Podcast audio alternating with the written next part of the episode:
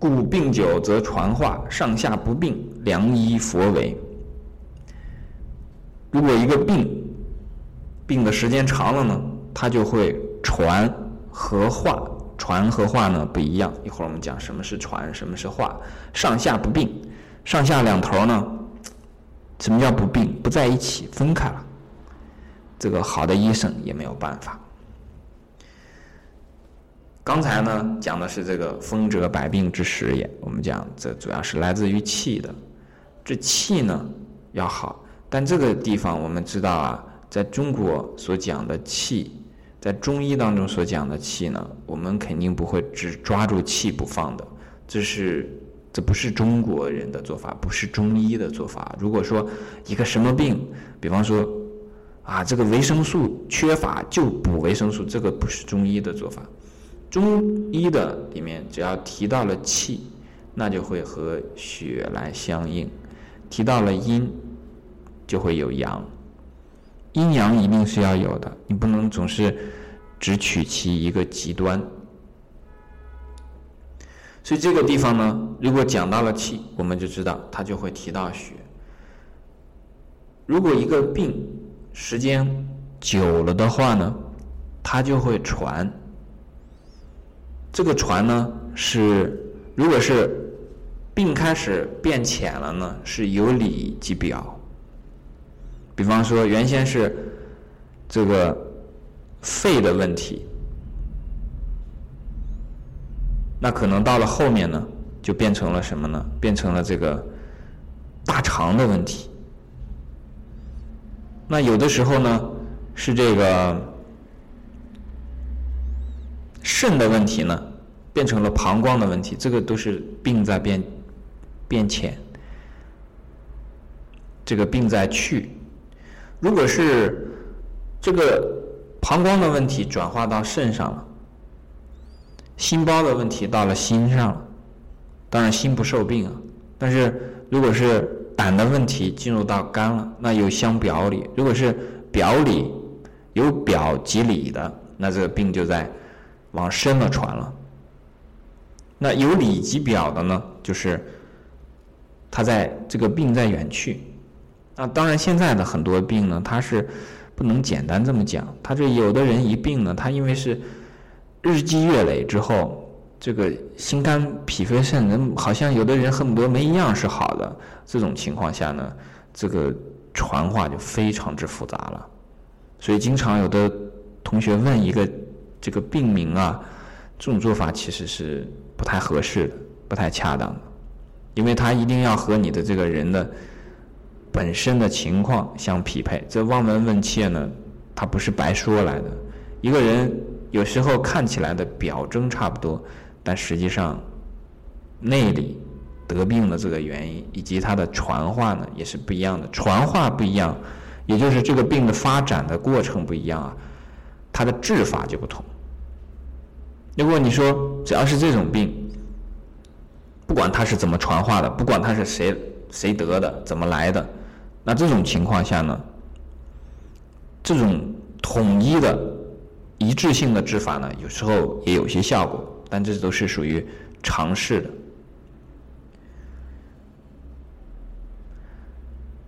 传，我们就可以理解成是传递。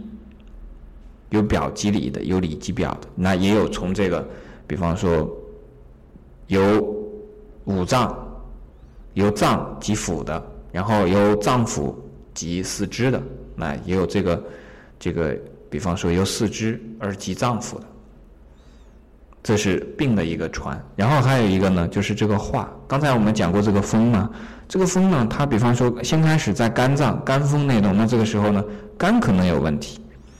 那如果是这个再进一步，这个风呢？因为风最大的特点就是到处乱窜，它说不定就窜到了什么地方。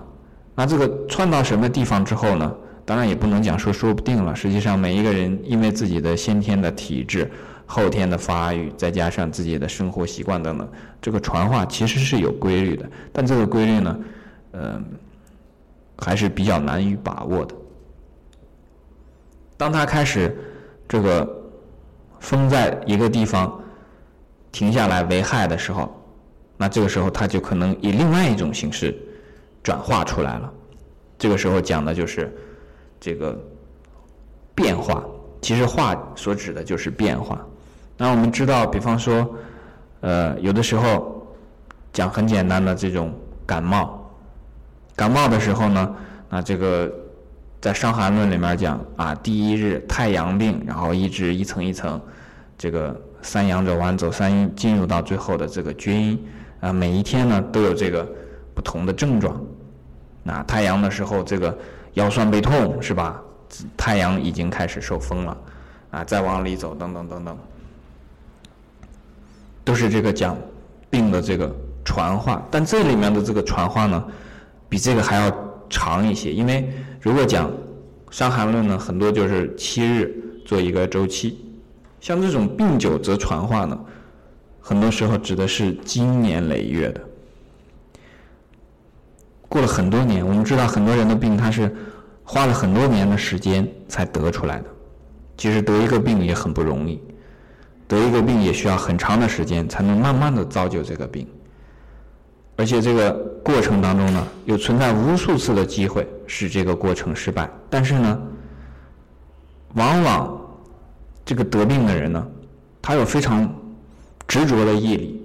这个执着的毅力主要来自于什么地方呢？来自于习性，常年的生气，常年的抑郁，常年的这种。暴饮暴食等等这种习性，这种习性大家会明白啊。如果一个生气的人、情绪不好的人、爱嫉妒人的人、爱憎恨人的人，他这种习性有可能都是一生如此的。有的小孩没生下来没没几岁就开始生气了，啊，一直生生到三四十岁，几十年过去之后呢，那这种时候呢，这个病慢慢的在变化。在传化，到了什么时候呢？上下不并，并嘛就是在一起的时候。所谓的上下不并，就是上下分开了。上下分开，这个指的是什么呢？我们刚才讲过这个太卦、否卦、既济卦、未济卦，是吧？这些卦呢，都是要么水在上，火在下；要么就是火在上，水在下；要么天在上，地在下；要么地在上，天在下。当上下不并的时候呢，它就不再是一个整体了。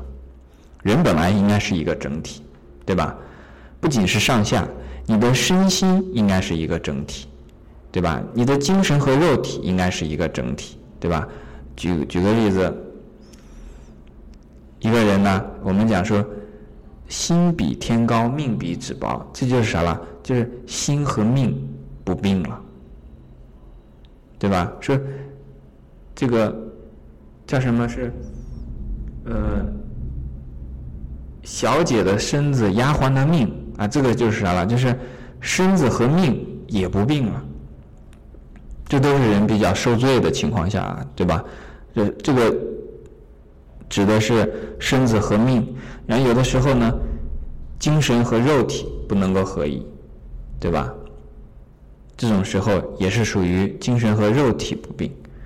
那有的时候呢是这个气血不并，气血不并呢，我们如果之前学过的话呢，同学学过就知道，气血不并其实指的就是阴阳不并。所指的上下不并呢，就是上下分离。那上下分离有很多种情况，寒热不并，对不对？本来这个身体呢，上面、下面寒热应该是一体的，寒热不并之后会发现什么情况呢？上面寒，哎，上面热，下面寒，对不对？啊，这个我们大家还要去想想，为什么不是上面寒，下面热？如果上面寒，下面热，这是很好的健康的状况啊。为什么？因为寒气是往下走的，热气是往上走的，这个大家要明白啊。所以，当你的人正好是上面冷，下面热的时候呢？和外界的这个天理两者相加的时候呢，哎，正好中和了。但如果说阳气本来往上走，热气往上走，然后寒气往下走，结果呢，你这个人呢也是上面热下面凉，就变成什么脚比较凉，头比较热，头就在发烧了。所以小孩子呢，很多时候看着小孩说：“哎呀，体温很高。”第一件事看什么？看脚是不是凉，手足是不是凉。手足如果凉的，那这个发烧就要比手足不凉的这个严重。这个是个判断标准。因为这个手足凉了，头又在发烧，这个就有点不病的这个趋势了。如果是虽然在发烧，但是手脚还是温暖的，说明这个烧啊还不是很严重。这个时候呢，他还不能讲说是不病，因为有的时候这种发烧，他就是要把这个身体里面的这个该驱除出来的这个这个东西驱除出来。所以这个上下不病呢，就是指粗略的讲呢，就是说人的这个气血也好，然后寒热也好，它的运作呢出现了问题，出现了问题之后呢，那身体它就变成一块一块的了。